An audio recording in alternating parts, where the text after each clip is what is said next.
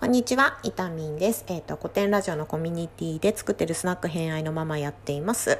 えっ、と、先日はいいかねパレットの、えっ、と、公開収録も参加させていただいて、すごい楽しかったです。いつも応援しています。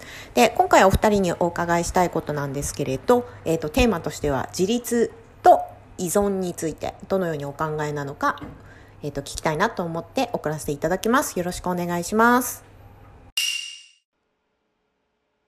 はい、えー、伊丹さんありがとうございます。そうでしたね。公開収録も来ていただいて、あのーありがとうございました。なんか今度スナック偏愛に俺も呼んでもらえるみたいな 話になってるみたいなんで、ぜひお願いしたいです。えーっと、えーっと、自立と依存でしょ？難しいな。いや、めっちゃ難しいな。自立と依存。えっと、なんていうんかな。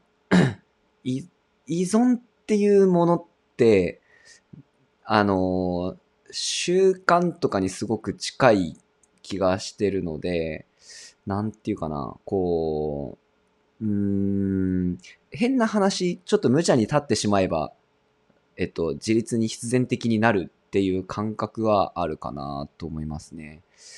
自立か。あと、やっぱりね、自立とかって、あのー恐れを捨てることでもあるだろうなって思ったりしてますね。ごめんなさい。めっちゃふわっとしてしまったな。なんていうか、こう、依存してる時ってなんかそれがないと、えっと、なんか満足できないとか不安とかみたいな感じだと思うんですけど、なんかそれがなくてもいい状態って、なんか自分が本当に欲しいものがよく見つかってる状態、で本当に欲しいものがよく見つかってる状態って、何かこう、恐れからさせられてない状態かなって俺は思ってるんですよ。